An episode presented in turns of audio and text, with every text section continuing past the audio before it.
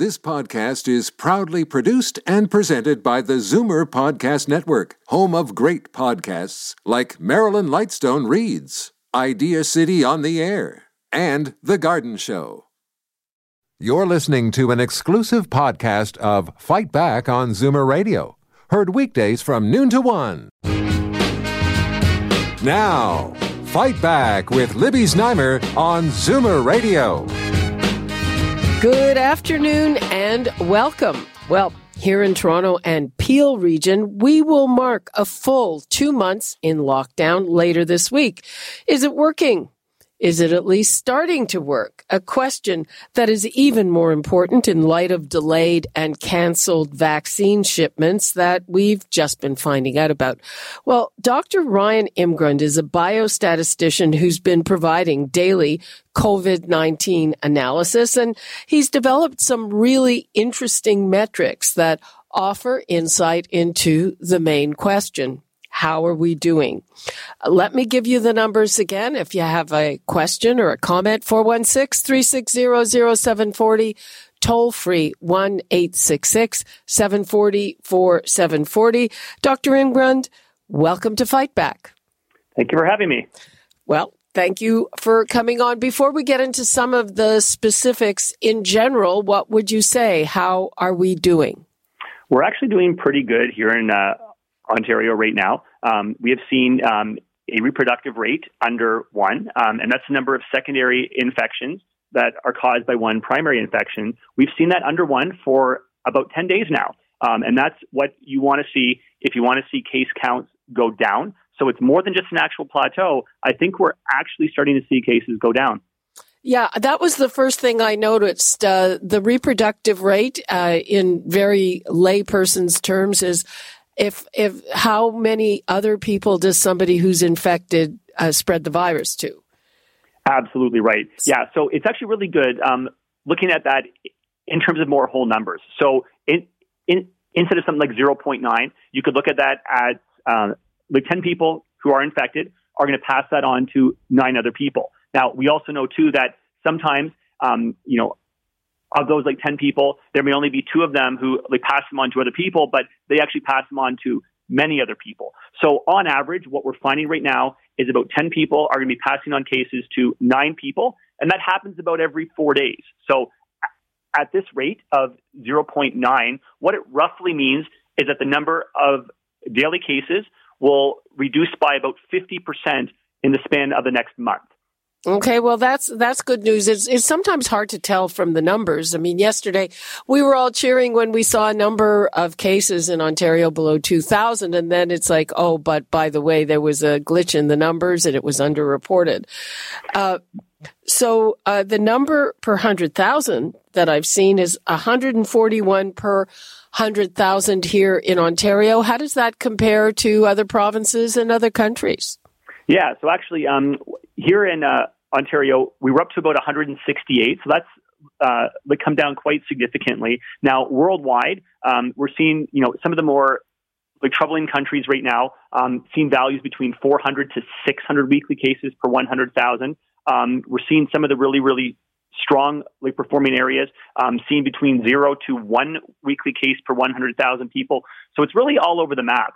Now, across uh, the Canada right now, uh, Ontario does have one of the highest weekly case like counts per 100,000 people, mainly driven by like urban area growth. So when you look at the uh, the Greater Toronto area, that's where most of the cases seem like you know to actually be in. Uh, but we are seeing that the other places uh, like Alberta and uh, like Quebec, who had very very high case counts, they had a more thorough lockdown than us, and they have actually really really driven cases down.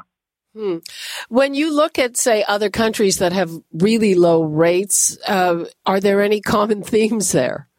Yeah, there are. Well, so I think one thing that we see is um, there has been a the goal of the COVID zero. So it's not just saying, look, let's not overwhelm the hospitals. It's let's not have any COVID cases, and it's a lot more challenging to actually do that. Um, you've you've got to do a lot more testing. Um, you've got to make sure that your, you know, the public is on uh, the board with that too. So I think that's a really, really strong approach, COVID zero. Um, and we look at like Australia. Um, they're one successful country that has actually targeted COVID zero. They wanted zero cases. Um, they have been able to get it down in um, some regions next to zero. Um, the other thing which we see too is there's um, a lot of like Asian countries, but there, I think what's being done there is what I would call aggressive contact tracing, where they know what other phones your phone has been around. So if you test positive for COVID 19, they're going to simply contact every other person. So there may, you know, there may be a few like, privacy issues with that. But I think one thing that we could do here in Ontario and like Canada too would be to target zero cases. Well, the other thing, the kinds of measures we've seen in those places. Well, in Quebec, there's a curfew that that uh, people are opposed to, and uh, you need in some places you need a permit. Uh, to be out, you can't be out for more than an hour at a time. I, you know, I don't, I don't know that our population would accept measures like that. Exactly, and I think that's one of the struggles for sure. I mean, even um, you know when we like, spoke about uh, like asking people to limit regional travel, there were some issues with that. But if you look to um, like Australia, let's say, um, one thing which uh, they had done when they had their aggressive lockdown, it was very very targeted. It was actually targeted by like postal code, um, and if you lived in certain like postal codes, you had different restrictions than other people in other postal codes. Some of them would be you're not able to travel more than five kilometers from your home um, for any reason. Um, so there's you know things like that that I think are a little bit more palatable to the average uh, like Canadian that I think we would be able to implement if we did it a lot more targeted um, and not even regional, but it was a lot more local. Some of these restrictions. Okay, I'd like to drill down on some of the age factors. So uh, we had a horrible record. In the first wave of the pandemic, 80% of the deaths were in nursing homes, and uh, that was the worst in the Western world. All the politicians promised an iron ring and all of that, and and we're maybe doing a little better, but not really that much better. No, we're really not, and I think that's one of the things too, which we have spotted is that we didn't learn as much from the first wave as I was hoping we actually would learn from the first wave. We had promised in Iron Ring back in April. That never happened in the first wave, and it certainly hasn't happened right now. With all that being said, too, even uh, the, the vaccine rollout, um, we've got 78,000 long term care facility residents here in Ontario. We've administered above 200,000 vaccinations, and we still haven't even vaccinated half of all long term care facility residents here in Ontario. So of those 200,000 administered doses, roughly less than 40,000 have gone to long-term care facility residents, and those are the ones we need to have vaccinated if the overall goal is to reduce COVID 19 mortality. Right. Well, there's, I, I, want to get to the whole issue of vaccines and, and how much of the vaccines have been administered in a minute, but, but just keeping up with the age. So, uh, the last time I looked, the percentage of deaths in long term care was 60 or so. I don't know if that changed this week. It's better. It's definitely lower. Um, you know, so I think, you know, really the next thing that we should be targeting, I guess, like age wise, should be to reduce hospitalizations. And I think the one thing we need to keep in mind too is that if the overall goal um, is not just to reduce mortalities, but also to make sure that we have sufficient healthcare capacity, we need to be targeting uh, hospitalizations. And what we find is that it's not typically the 80 plus population that ends up hospitalized. A lot of long term care facility residents, um, they'll actually die in their long term care facility. They won't send um, them to the hospital. It's it's uh, shocking. yeah, well, you know what? If you um, saw some of the policies of some of these long-term care facilities, you'd understand why.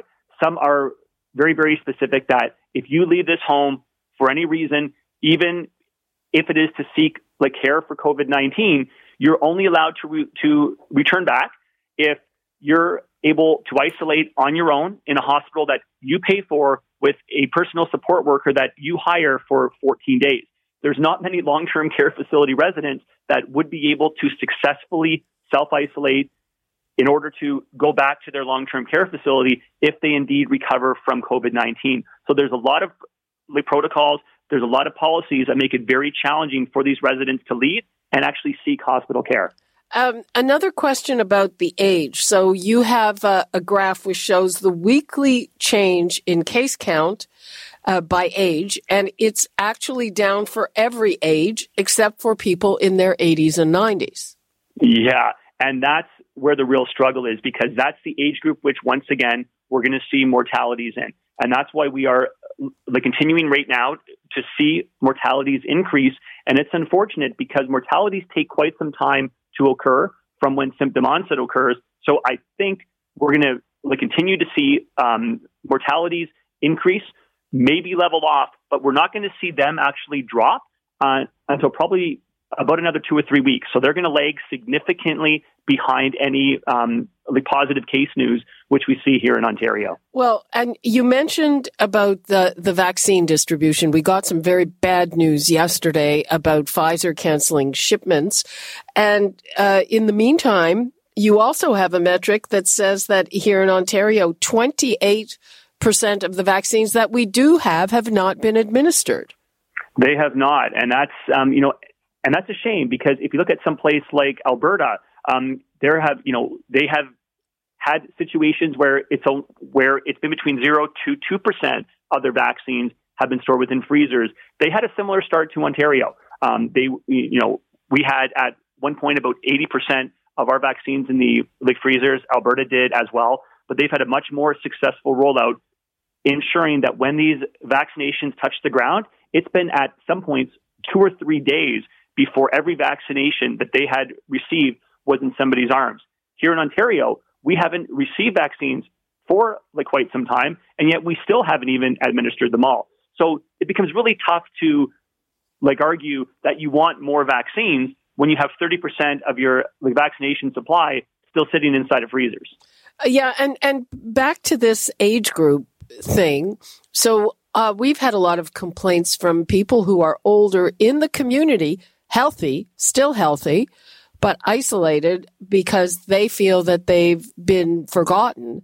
And even in the original plan of the government, uh, someone in the community who's over 80 wasn't going to get a shot until, you know, March, April. Uh, and that's, yeah. And that's a big, big mistake that we did here in, here in Ontario. I'm not sure why, because we've got federal guidelines um, and those federal guidelines very, very clearly state that it's frontline healthcare workers, it's vulnerable populations, it's long term care facility residents, and it's 80 plus in the first phase. In fact, the federal guidelines even have 80 plus year olds, regardless of where they actually live, in the first phase ahead of essential workers. Yet here in Ontario, we have moved 80 plus year olds into phase number two and we have moved up some healthcare workers that are not frontline into phase one. So we've really like done a like disservice to our 80 plus population, which we should not have done because it goes strictly against federal guidelines. Yeah. Uh, that is really unfortunate. I mean, we've heard uh, explanations. I, I or excuses saying, well, they ended up with extra doses that were going to go bad, so they let healthcare workers who were not in line get in line. Is is that a valid excuse? No, it's not because I um, some healthcare workers um, who were non frontline, not who were virtual researchers with the University Health Network. Um, they were told of vaccination clinics days in advance. They were asked to schedule in a vaccination. I think the only time it's okay for someone to uh, jump the queue is if you're administering at a hospital and you have an extra dose because somebody doesn't show up, then you know for sure you can offer it to one of your frontline healthcare workers. Absolutely, nobody would have an issue with that. But it's the you know fact that we're extending advanced invitations to non-frontline people, some people on you know uh, maternity leave, those who work virtually, those who are in a hospital but are not actually frontline and we're extending them invitations. We should be extending those invitations to the 80 plus population without a doubt. Okay. Uh, Dr. Imgrund, I know you have to go. What would you like to leave us with? Yeah, I think what's important to note is that we are seeing the case numbers in Ontario drop. We are going to hear in these next few days that um, we still have healthcare worries, that we're still seeing mortalities, that we're still seeing hospitalizations, but we need to really know that those are going to lag. Those are going to improve Eventually, we need to keep on doing what we are doing now because it's having a positive effect. We are definitely seeing numbers drop here in Ontario. Okay, Dr. Ryan Imgrund, thanks so much for that. Fascinating. See you later. Take care. Bye bye. Bye. Okay, so there may be a glimmer of hope in some of the statistical analysis we've just been hearing about, but the situation on the ground is dire. We're warned that our hospitals are on the verge of being overwhelmed. Patients are already being transferred uh, to facilities that are far from their homes. And yesterday on this show, we discussed the triage protocol sent out last week to instruct doctors how to decide which patients will get treatment if there is not enough to go around. So, and this, as I just mentioned, as we learned about delays and cancellations of vaccines. So let me give you the numbers again if you have comments 416-360-0740 toll free 1-866-740-4740 and let's bring in Dr. Gerald Evans, chair of the Division of Infectious Diseases at Kingston General Hospital, and Dr. Timothy Sly, an epidemiologist and professor at the School of Occupational and Public Health at Ryerson University. Thank you and welcome. Thank you. Thank you, Libby. Okay, let's start with Dr. Evans. Uh, you've been receiving patients from far away, even though uh, things in Kingston are apparently not that bad. That's right. Uh, we are taking patients here, and that's helped trying to help alleviate the uh, situation in Toronto to uh, give a chance for um, staff there to uh, deal with those uh, numbers, which continue to rise as as Ryan Imgrund was mentioning in the first interview. And do you feel that with all of that, you're in danger of of being too full?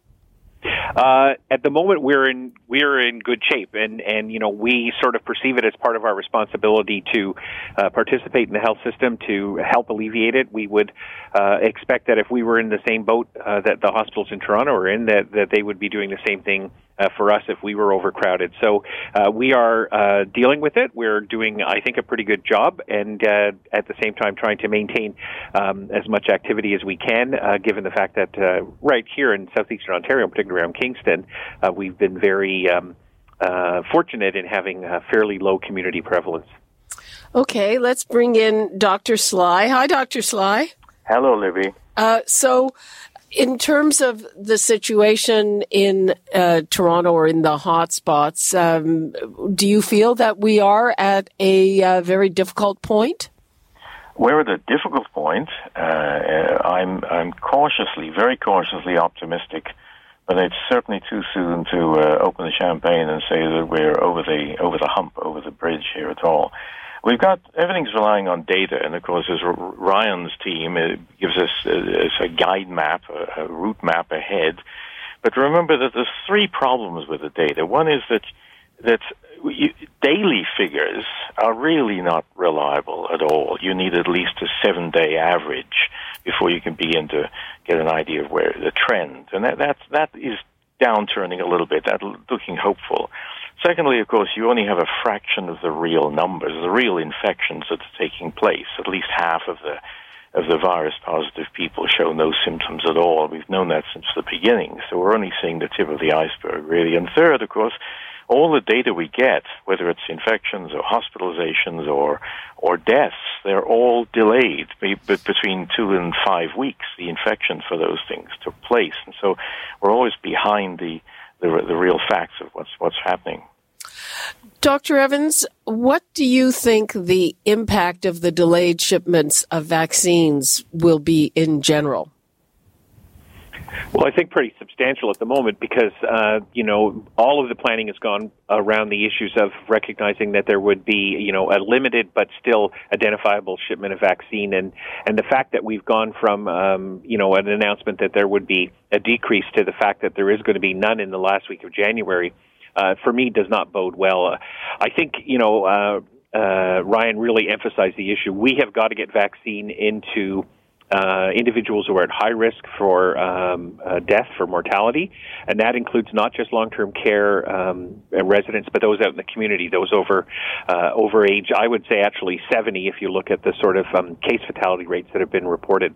So that that uh, reduction in supply is going to be uh, a substantial problem. And I, I guess I'll just add very quickly that healthcare personnel across the province have also been looking for the idea that this is another tool in our toolbox to um, protect healthcare workers uh, in hospital settings as they care for people who have COVID 19.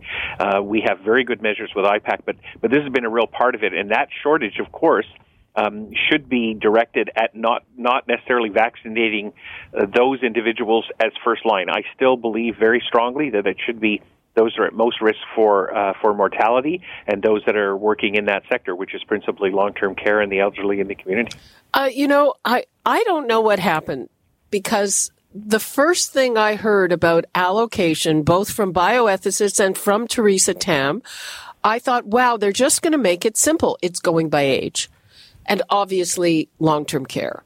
And suddenly that got all screwed up. And, and I was frankly shocked when I heard people over 80 are going to wait until the second tranche. It doesn't make sense to me because you'd think that, hey, you have people who are healthy. Don't you want to keep them healthy? Dr. Sly. Yeah, I think these are excellent points you're bringing out, Libby. Uh, we can sort of cut cut the cake into two forms. We can say the 80 year old who's in a long term care home has a different risk profile than an 80 year old who's in their basement by themselves, locked down, and somebody brings some food every day, or, you know, I'm, I'm, I'm paraphrasing here a little bit. So there is a difference in the risk uh, presented to these two people. But certainly we need to stand back and say, where do we save the majority of lives? Which action do we take to do this? And it, we should have been making these plans uh, in July and August, not waiting until the vaccines are rolled out and still hesitating. Unfortunately, Ontario, going back to SARS 1, in 2003 as a history of hesitation and umming and ahhing and fumbling before we make a solid decision. That's the problem. And I mean, in terms of long term care, I don't even want to get into the staffing, but our neighbors in Quebec ponied up some money to beef up staffing. We didn't, you know, uh, and the result is there. I'm going to take a call from Fred in Sundridge. Hi, Fred. How are you doing? Fine. How are you? Oh, the usual answer. I'm doing good. Go ahead. Well, what I'm seeing is uh, the recommendations, the uh, the laws, uh, whatever you want to call them, put forth by the government on this uh, COVID are being basically ignored. Now, I live in a small town up north. It's a tourist town, uh, very uh, very tourist oriented. But what I'm seeing, uh, what I just saw, and I'm seeing the same thing every day. I go by a, a community uh, gathering point uh, courthouse in town here, has a big parking lot, and today there was at least 15 skidoo trailers in there with uh, different vehicles on the front of them. One of them with the advertising on the side of it, very prominent, said Lambton Mills, Ontario. Now, what are these people doing commuting up here from Toronto, Toronto area, Lambton Mills, whatever, and just completely ignoring any suggestions, any regulations put forth by the government. How many of them are bringing this COVID with them? I, I, I honestly don't know what's happening in your area, but yes, it's very difficult because some people are obeying and, and on side with the lockdown. And we're just hearing that, hey, yes, hard to see yet, but it is helping a bit and others aren't. Fred, thanks for your call. You're welcome. Thank you. Okay. And uh, people again, 416 360 0740, toll free 1 866 740 4740. And I'm talking to Gerald Evans in Kingston, uh, which is doing relatively pretty well, and Dr. Timothy Sly. And we're talking about uh, all those statistics we were hearing about from Dr. Imgrund, plus uh, the, the, the problem of suddenly we were hearing that that shipments of vaccine are delayed, and we have been hearing how some of that crucial supply has been diverted. Um, and uh, Dr. Evans, um, again, um, you know, what will the impact of that be long term? And the, I don't think that Canada even got a, a lot of early supply. I think that was the problem with their very late, our very late procurement. Yeah, well, I mean, one of the issues is that uh, we really need the vaccine now. It would be a very effective tool in reducing numbers quickly. I think we've started to see some of the numbers in Israel, which had a very effective campaign. They made it very simple. I've actually uh, chatted with the group that were involved in the uh, rollout in Israel uh, as a, at a science table uh, meeting that we had last week. Um, that has had an impact and it reduces things. So with a delay in getting those shipments in here, with not having them early, we are going to have to maintain a large number of the current uh, public health measures, which we know are working. Uh, uh, Dr. Imgrund presented that data uh, and showed that there is a decided downturn now in numbers and transmission events going on. So, what that means is we're going to have to maintain this for an appreciably longer period as we wait to get the vaccine that's going to really help us continue to boost that response uh, and get those numbers down. And then, as already mentioned by Dr. Sly and others, the, you know this downstream effect of seeing uh, hospital utilization and, of course, mortality is seen weeks later, uh, even when you see a downturn. And that's just simply been the way it has been since uh, the pandemic started. Mm-hmm. Well, that that kind of makes sense, and uh, we're just beginning. The spike in numbers, I'm uh, assuming, is from Christmas. Very much so. I mean, I think the the numbers we're seeing, certainly people in hospital, is a reflection of that increased activity we saw uh, within the sort of one to two weeks after the holiday period, uh, and then that is followed uh, again by an increase that you tend to see for about two or three weeks afterwards. It's a two-phase illness, and many people become more gravely ill and require hospitalization during the second week of their illness, not so much during the first week after the onset of symptoms. Okay. Um I'm going to take a call from Melanie in High Park, and I, uh, I, I don't really understand your question. You're asking about a dead virus being transmitted. Yes. Uh, um, dead viruses are not transmitted. Well, I'm just wondering, uh, how can I, thank you for taking the call. It's wonderful when you have these physicians and people who explain things to us. It's, it's like we're sitting here in the dark, you know, but with your show, we're being enlightened. So, well, thank how you. Can I'm glad. Something called a dead virus kill a person. What do what do scientists? What do you mean by dead virus? And I heard also from someone who knows science a little bit more than I do that there's something genetically connected if uh, you have the still part of the Neanderthal gene from Europe, whereas oh people I, from certain areas where the Neanderthal weren't uh, in that area. Uh, I'm going to, Melanie, I'm going to stop that part of a question because that that sounds like a, a lot of misinformation and nonsense. I am going to ask them uh, to respond to you on the dead virus. That's what they put in vaccines. Uh, so uh, why don't you just listen to their answer, okay? Uh, Dr. Sly, do you want to explain that? No, I'm just the epidemiologist, Libby. I'm going to let uh, Dr. Evans answer this one. Thanks very much, Dr. Sly. Yeah, so there are a number of different platforms we're using for vaccine um, development. One of them, the older, one of the oldest platforms, is to take the virus, inactivate it, is what we call it, and then inject it into people. And there are a number of, of different companies that have developed inactivated virus vaccines. Uh, right now, the ones that we're currently looking at do not involve that kind of technology. The mRNA vaccine is simply a messenger RNA template which codes for a protein um, that's injected into people. You make the protein in your muscle cells. It's not the virus, just a piece of the virus, um, and that creates an antibody response. The other two candidates that are down the pipeline are using what are called virus vectors. They're using a non-replicating adenovirus in which the DNA code for that same protein is inserted. That creates the same process of making the protein and then making antibodies. Inactivated viruses are exactly that. They're dead. Uh, I mean, they've got to go more than a process of being dead. Uh, and, and some of those are looking very good in the early trials that we have um, in producing an antibody response. Uh, but it isn't uh, sort of the main technologies that we're looking at uh, in this early phase of vaccine development. We have lots of better technologies nowadays. Uh, there's also recombinant protein vaccines that are coming along quite nicely. Um, so right, dead viruses don't cause the infection, and none of the vaccines currently are either using uh, inactivated virus that we're going to be seeing in the near future, so not a worry. Okay, let's take one from Marie in Stouffville. Hello, Marie. Oh, hello. You're on the air. Go ahead. Oh, good. Um, I have a question for the doctors. My husband is a quadriplegic, He's home and has nurses visiting every day. When will he be able to get the shot? Or or his caregivers? Um, I think his caregivers might be eligible. Uh, do do either of you know the answer to that?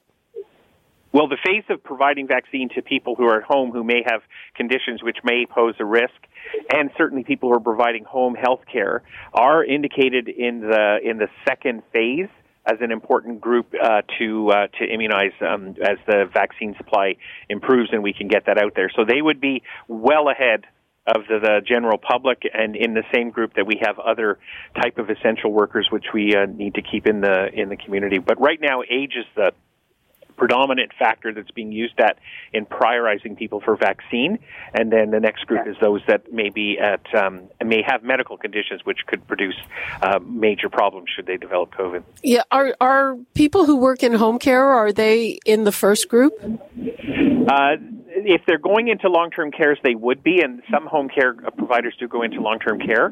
But those that provide long uh, home care outside of the long-term care setting, they are considered a sort of B priority group after the long-term care group. Uh, but they're but they're very important to immunize for the all the reasons that you would imagine. They're going into homes, providing care to people who suffer from a number of medical conditions. So wait, does that mean also for them March April? Uh, you, you, keep throwing out months. Oh, yeah, if, the supply, well. if the supply dramatically increases, I would think that's a group that you might be seeing immunizations getting into them uh, by next month, by February, into the end part of February. So all of it is a supply issue. The number one thing right now is we just don't have supply coming in. Uh, once that is established, and uh, you know all the planning that our group here and others have done lots of planning to try and get that out as as rapidly and efficiently and quickly as possible. Okay, um, it's uh, time to uh, wrap things up more or less. So, Dr. Sly, what would you like to leave us with on this? Oh, only that uh, to pick up on uh, Dr. Evans' comment here, the getting out of this vaccine is going to be uh, a, a, problem I don't think many people have sort of sat down and think about. Back with envelope stuff, we've got uh, about 15 million people in Ontario. We'd need to vaccinate about 10 million to be sure of a herd immunity. That means about 20 million doses. And if we're aiming for next October, that's about 2 million doses of, uh, a month, which is about 68,000 doses a, a day, every day of, of the week.